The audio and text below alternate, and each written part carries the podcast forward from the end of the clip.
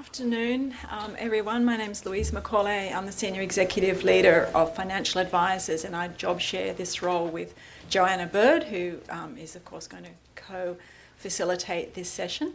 So, what we're going to talk about is digital advice, or robo advice as it's colloquially known. This is the provision of automated financial product advice using algorithms and technology and without the direct involvement of a human advisor. And the provision of digital advice has grown rapidly in Australia since 2014. Um, there's a number of start-up Australian financial services licensees in the area, and a number of existing AFS licensees are developing digital advice models. We expect this growth to continue, and I think um, your presence here today is testament to the fact that digital advice is on the agenda. ASIC strongly supports the development of a healthy and robust digital advice market in Australia. We think the digital advice has the potential to offer a convenient and low cost advice service to clients. Today's workshop is timely for us at ASIC because this morning, as part of the extensive work we've been doing in this area, we released a consultation paper and a draft regulatory guide on regulating digital advice. Our draft regulatory guide brings together some of the issues that digital advice providers need to consider when providing digital advice to retail clients in Australia. From the licensing stage, so obtaining the AFS license or the authorisation, through to the actual provision of advice. I'd like to hand over to Joanna Bird, who will introduce our panel um, and then moderate some questions before opening to the floor for questions. Thank you. So we have a panel of four people to discuss robo advice. So we have June Smith. June is the lead ombudsman in investments and advice at FOS, the Financial Ombudsman Service Australia. She has a wealth of experience in the financial planning and related sectors. She's well recognised for her work developing the role of codes of practice to improve customer service, along with her efforts in promoting professional standards and business ethics in the financial advice industry. Prior to becoming the lead ombudsman in the investments and advice sector at FOS, June was CEO of the Code Compliance Monitoring Committee for the Code of Banking Practice and General Manager of the Code Compliance and Monitoring section at FOS. And then next we have Greg Miller from National Australia Bank. Greg has more than 30 years' experience in the financial services industry. His roles have provided the foundation of NAB Wealth advice business, including the formation of Garvan Financial Planning in 1997, leading MLC's self employed licensees, and more recently the formation of MLC Direct in 2011. Greg has been a long term member of the Financial Services Council Advice Board. And then next we have Kate Jackson Maynes. Kate is a partner at Kingwood and Mallesons. She's a banking and finance partner who specialises in fintech and conduct risk. Kate also has over 15 years' experience in advising on financial services laws, including anti money laundering and counter terrorism financing, responsible lending and payments laws. And then finally, we have Chris Brycki, who is the founder and CEO of StockSpot. Chris spent his early career as a portfolio manager at UBS he created StockSpot in 2013 to help more Australians access expert investment advice. StockSpot was selected in the 50 Best FinTech Innovators globally by KPMG and named Asia's most innovative new fintech business in 2014. So, Chris, as the founder of a startup robo advice business, can you tell us how you first got into the industry where you see the opportunities and what your experience has been so far. Sure. Um, yeah, first of all, thanks for having me here, and it's great to see such a large turnout. I think two or three years ago, the topic of robo advice, it was difficult to get an audience of one, I think, even for a coffee, so I'm glad it's really spread now and, and become more than just a buzzword. It's something people are genuinely interested in. Um, so, my background, as you mentioned in the intro, I was actually a, a fund manager previously, not in the sort of financial advice space um, a portfolio manager at a bank, and, and my um, inspiration for this business was seeing that there was a great opportunity to use technology to distribute um, good investment advice to more people.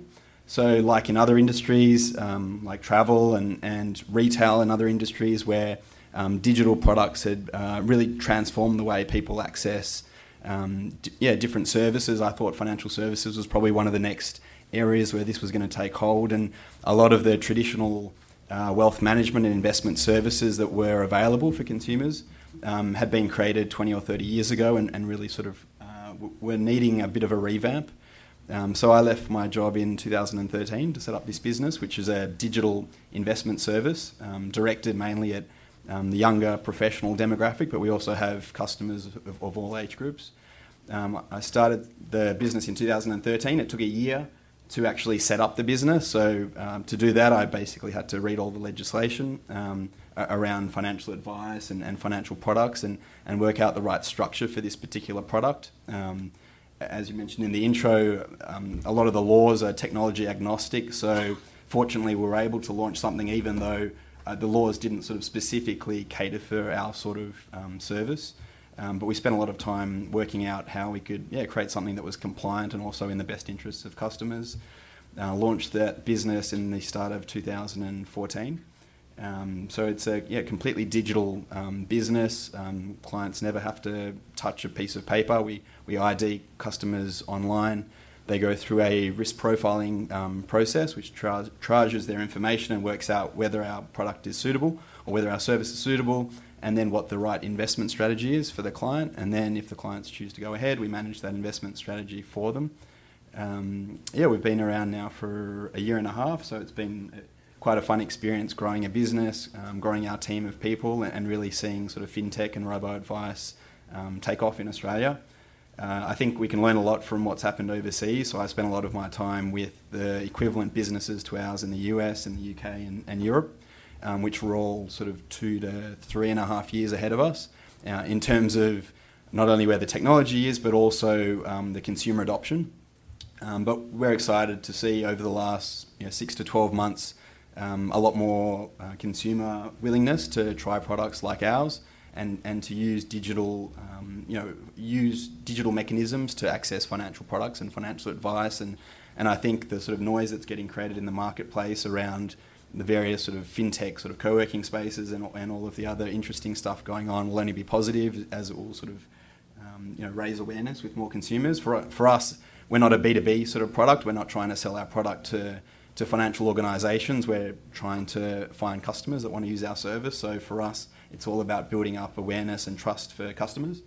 Um, so where I guess the regulator comes in, like I think um, you know with any area that becomes sort of hot or, or, or popular or a bit of a buzzword, it, it attracts um, good operators, but unfortunately um, low quality operators as well. So it's important that as as fintech and, and robo advice in these areas become um, sort of more synonymous with consumers, that um, the right sorts of operators are, are, sort of setting up the businesses with the right risk management, the right compliance experience, um, you know, the right sort of systems in order to actually give consumers um, the product they're expecting and, and, the right sort of service. And and ultimately um, yeah do what, what, our goal is, is to, which is to open up advice to more people and to help more uh, more people invest like an expert. So yeah to me technology is very exciting because it opens up um, areas of wealth management and financial services that were um, a lot more exclusive in the past because there were high barriers to accessing them and, and it makes them available to a lot more people. And and um, yeah I think you guys will have a big job on your hands because there'll be you know a lot more businesses sort of setting up and looking in, in this area and, and, and global businesses as well as local businesses um, you know looking to how they can um, launch products um, and, and, get traction with consumers and businesses. Um, but ultimately I think it's going to be a great thing for consumers um, for two reasons. It's going to open up access um, and reduce costs which sort of come in hand in hand. But then also I think um, hopefully resolve some of the big conflicts of interest in the industry, which I, I, think have clearly been a problem over the last, you know, particularly sort of five to ten years. Um, and I think technology actually has a, a good um, ability to re- remove and reduce some of these conflicts. So, um, so yeah, that's where I see sort of the future of, of robo advice. Thanks, Chris. Um, so, next question to Greg. Greg, could you tell us why, as a large market incumbent with an existing traditional financial advice business, NAB has decided to move into robo advice. And how do you see robo advice sitting alongside traditional financial planning advice? And also, I suppose, where do you see robo advice as causing the most disruption to your existing traditional financial advice businesses? Sure, Jack. Um, yeah, so at, at NAB, we'd certainly been thinking about the fact that we were a large player in the traditional advice business for quite some time, and we're very proud of that and what our advisors do. But the numbers uh, uh, across lots of different uh, measures will say, you know, 20% or so of Australians seeking advice. That means 80% aren't seeking advice through the traditional method. Is that the customer's fault, or is it the fact that we should be doing more to think about different options? And that's where we came from: is how can we think about the customer? And if 80% aren't seeking advice through traditional methods, what other ways do we need to bring advice to customers? Clearly, as a large player in the financial services sector, be through a bank and, and our uh, corporate and retail wealth business, we really felt that we could help a lot more Australians if we could be really strong through the whole gamut of advice. Mm. And so, therefore, going to some sort of digital advice we saw as really important. And we use the term digital advice, uh, not robo advice. Uh, and the, the subtle differences about that is um, what we've built and currently been using is much more about the strategy for people to understand to be informed, educated, and guided in their strategy rather than just the investment component. So we've really thought about how do we bring that element to bear uh, because we think a lot of people ask the question about what should I do with my super, what should I do with my insurances, how do I have enough money to save? You know, we recently did a white paper that talked about 46% of Australians living paycheck to paycheck. Those people need cash flow and budgeting advice to do that. They're not always going to go and see an advisor and pay an advisor for that. If we can do that digitally, that's a fantastic help. Right? So with those sorts of things, we decided that we need to do it as an adjunct. Now, we think that those things can live very nicely together. Uh, in our business, we offer digital advice, we offer phone advice, we offer face-to-face, the traditional advice. For us, it's not a lead generation mechanism. It's allowing the customer to move through the system to use what's most appropriate for them. Some will use one of only channels. Some will use a combination of two or three. We think that's the way it will grow in the future, where where customers might move across different channels, use different advice mechanisms to suit themselves. I don't think that'll be just around age or account balances because we see that today. Different account balances, different ages use different tools. So we can see that evolving.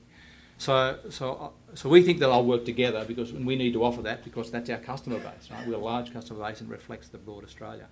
In terms of disruption, I think the customer will lead the disruption of this. The customer will demand more from all financial services organisations they will demand more in terms of knowing them, providing more personal solutions to them. So therefore, they're going to drive all financial services organisations to change and disrupt. So I don't think it's a disruptive um, new technology necessarily. It's more about the customer behaviour and what they're going to demand is going to change us.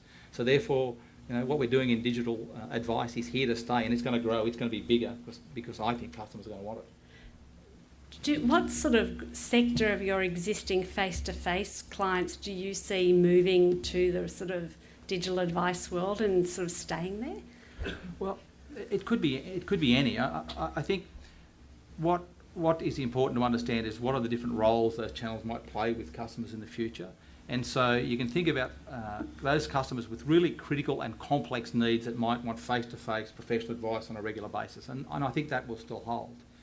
Some, some of those people, once they get their situation sorted, might be happy to monitor and their own activities as time goes on. Others with simpler needs may want to start with you know, somebody face to face, just sorting it out. It's a bit of a mess, not quite sure what to do next. Places I came to financial planning was having my list of bills on the fridge and when I had to pay them. So, you know, the fact I've got to think about these other things is pretty large. So, so I think some of those people, once established and they, they know a roadmap, they might be able to follow it for themselves for quite some time. So, so I, I, that's why I don't think it's uh, it's more about the individual and their circumstances and what, how they see the help they need, that information, that education, that advice, rather than is it demographic or account balance and so on. Some of those things could trend themselves together because I think if you've got a, you know, going into retirement, it's a major personal decision. You may want to test that with somebody else. But I think that's going to come down to the individual making their own decisions about their own circumstances. And I think we'll get lots of different results and it'll be surprising who we see. We know that today. We have a lot of people using our digital advice tool who are 25, and we have a lot of people using it who are 55. So I don't think it's, it's not like it's 80% used by 25 year olds and hardly at all. We see even usage across the spectrum. Okay. Thanks, Greg. So, Kate, um, you act on behalf of a number of robo advice businesses. What do you think is the most common area your clients have sought advice on? What are the issues that they're coming to you about? So they all usually start with the same question, which is, please tell me there's an exemption that can get me out of the law. um, And usually, when we work through it and we work through all the exemptions, um, sometimes some clients, some of my clients have been able to rely on the generic calculator exemption, but usually we get to the point where the generic calculator exemption doesn't work for them because they want to recommend a particular product or end up in a particular product. So then we're in the land of is it general advice or is it personal advice? And quite commonly get asked the question if if I just put a big disclaimer all over my website saying it's just general advice, does that mean it's general advice? Um, and so unfortunately the answer to that is usually no. Um, so it's it's about um, working out are you general advice or are you personal advice, and then trying to use some of the examples that are in the regulatory guide 244, which talk about how you can, by framing your customers' um, expectations, give general advice using personal information about somebody, try to translate that into a digital context to help people either fall into the general advice when they're really giving general advice or personal advice when they're giving personal advice. If we get to the point where it's a personal advice model, often the question in the digital um, advice context is well, do I need to have a human review every single statement of advice that's generated to make sure the advice is appropriate? Um, and we've worked with ASIC um, and the Innovation Hub to find the answer is no. Thankfully, not not every single statement of advice needs to be reviewed by a, um, a human in order for it to meet the appropriate advice test. Now, June, um, robo advice is still in its early days, and I I assume that FOS is yet to see any systemic risks or issues arise in the robo advice industry. However, could you share with us what FOS's likely approach to robo advice will be in the future? Yeah, thanks, Joe. Um, interestingly, we've got about 14,000 members at FOS, and many of them will indeed probably go into robo advice, and we're looking forward to engaging with those new startup businesses who will need to join an EDR scheme as well.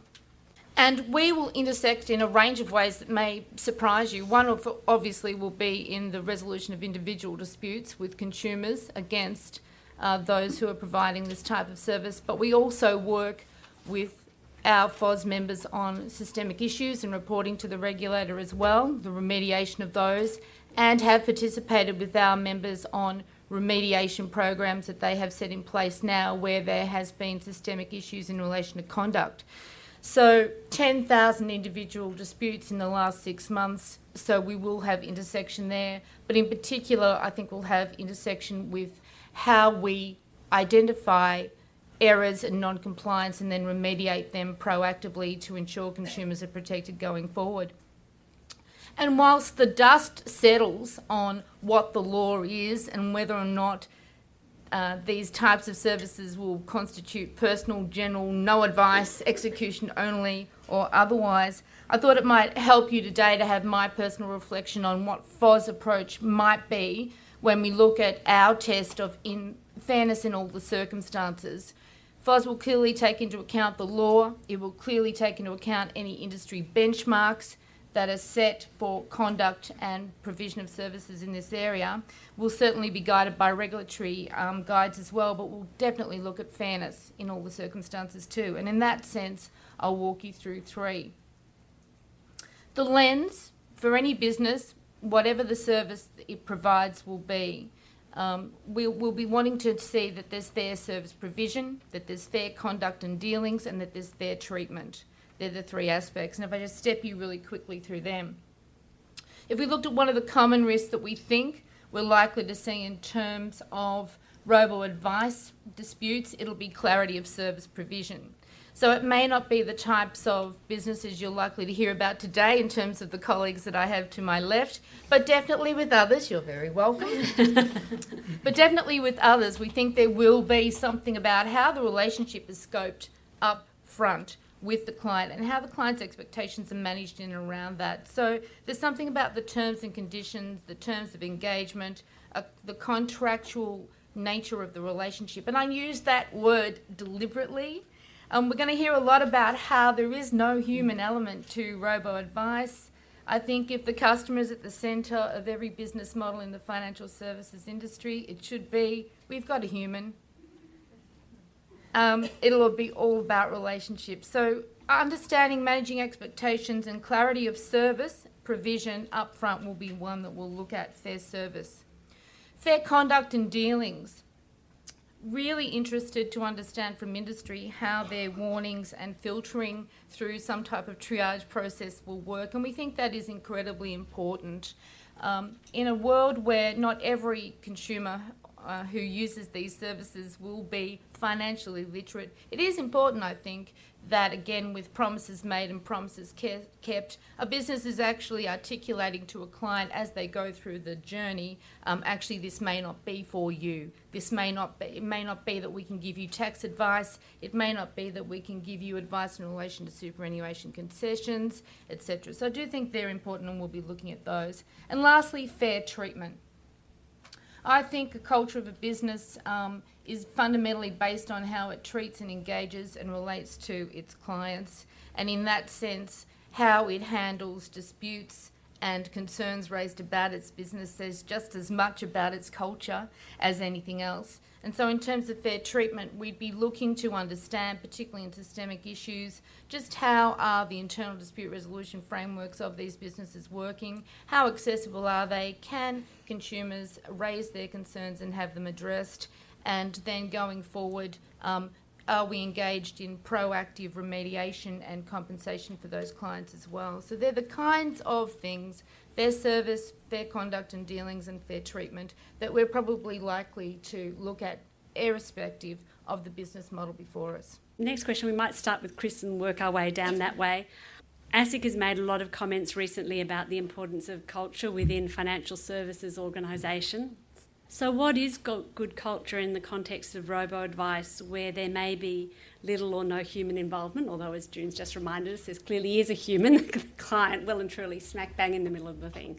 So, Chris, would you like to start first about what culture, good culture means in a robo advice business? Yeah, sure. Oh, first of all, on the human side of things, so there's probably some clients out there that do or are providing advice without any human oversight. We have taken a, a slightly different or quite a different approach in that we do um, manually sort of look at every um, client that comes through our pipe. So there is a human oversight to every client that signs up and, and is checked over by several people within within the organisation. So we don't believe that we're at the point that um, you know we have you know 100% confidence that you know there aren't op- opportunities for people to get through where they shouldn't have got through, which is why we think human oversight at this stage of you know where this this sort of uh, service is at in the marketplace is still important. Um, from a yeah from a compliance and risk management point of view, but also um, more than anything, which it all comes down to, is to make sure that uh, we're only offering a service or advice to clients where it's suitable and in their best interest. So, you know, we're very careful to make sure that whenever we're uh, recommending something to a client, that we um, yeah we're very confident that it's the best product for them. Um, so, from on your question about um, culture. Uh, coming from, I come from a, a trading floor background, and, and um, risk management and compliance culture is uh, of utmost importance when you're on a trading floor dealing with a lot of money. So it's something that's been ingrained in, in me since I was very young and something I try and share with the rest of our team when it comes to um, you know, making sure there's all the right um, checks and double check, checks and triple checks of all the systems and all of the processes to make sure what we're offering is suitable for each client. So uh, it just comes down to, and, and it's it's different for our sort of business versus other organisations. We've been able to build all of our risk management and compliance systems from the ground up. So, you know, we have uh, process manuals that we've had to build because we, have created these processes, and, and it's just about um, testing them, I suppose, and testing them under different scenarios and stress testing them to make sure that. Um, you know, under all of the different potential scenarios, you're still ultimately providing the right um, the right advice to the client. I don't see it as being all that much different to a traditional human financial plan- planning network. Um, it's about tone from the top, so it's about um, you know the CEO setting a good compliance culture. Um, it's about monitoring and supervision. So you know where you might have in place a monitoring and supervision plan for monitoring all of your human financial planners. It's about monitoring the algorithm and monitoring um, what that algorithm is generating in terms of advice and making sure it's appropriate.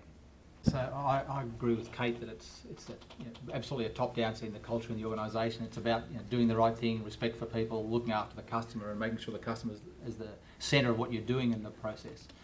I think the so that's right in terms of the broad culture. When you're getting down to what are you doing through um, digital advice tools, I think the other part of the culture that's really important is understanding what customer you're trying to serve about what sort of problem, and making sure you stick to that really strongly and not let yourself wander into a whole range of other areas.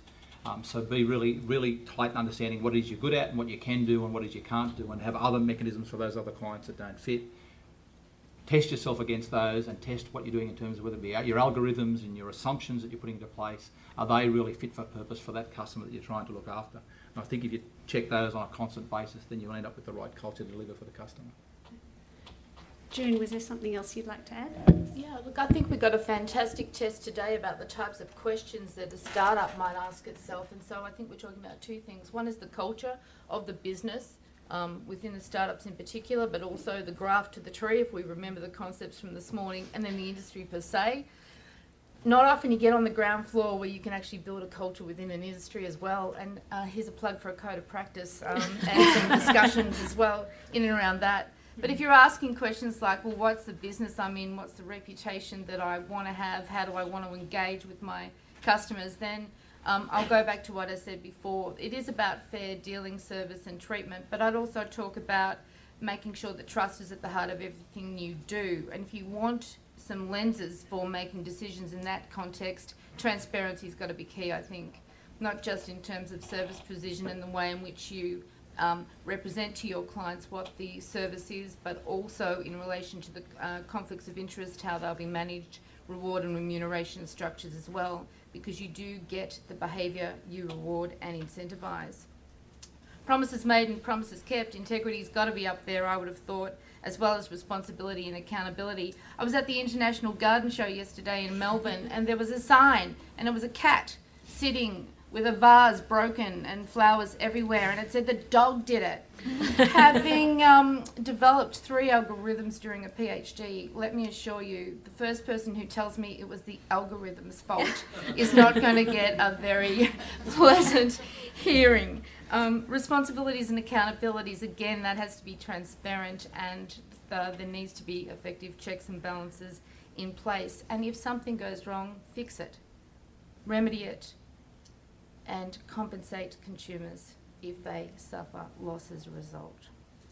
Thank you very much. Okay, my last question for everyone is um, as Louise has already said, we're currently consulting on a, um, a draft regulatory guide on robo advice, and I wanted to know whether any of you had any comments you'd like to share with the audience about that consultation paper and the draft regulatory guide. I think it's interesting if we live in a world where the ultimate goal is to get from wanting something to delivering it as quickly as possible um, you can see a world where cognitive technologies might interact with robo advice. So instead of actually asking someone questions about their objectives and their situation and their needs, cog- using cognitive technologies to just pull that from lots of different data sources so that it's as simple as going onto the tool, clicking yes, that's about that's correct about me, that's my objectives, that's my financial situation, that's my needs, and then getting the advice delivered that quickly.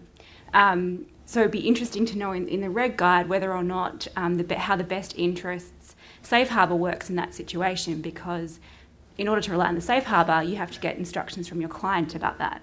And so, could you use cognitive technologies, um, or even there's some gamification tools that gamify um, working out your, your risk appetite? So, instead of actually asking questions directly, you play a game, and from that game, it tells you something about risk appetite. So, can you use those kinds of new technologies together with um, digital advice tools and still rely on the best interest safe harbour?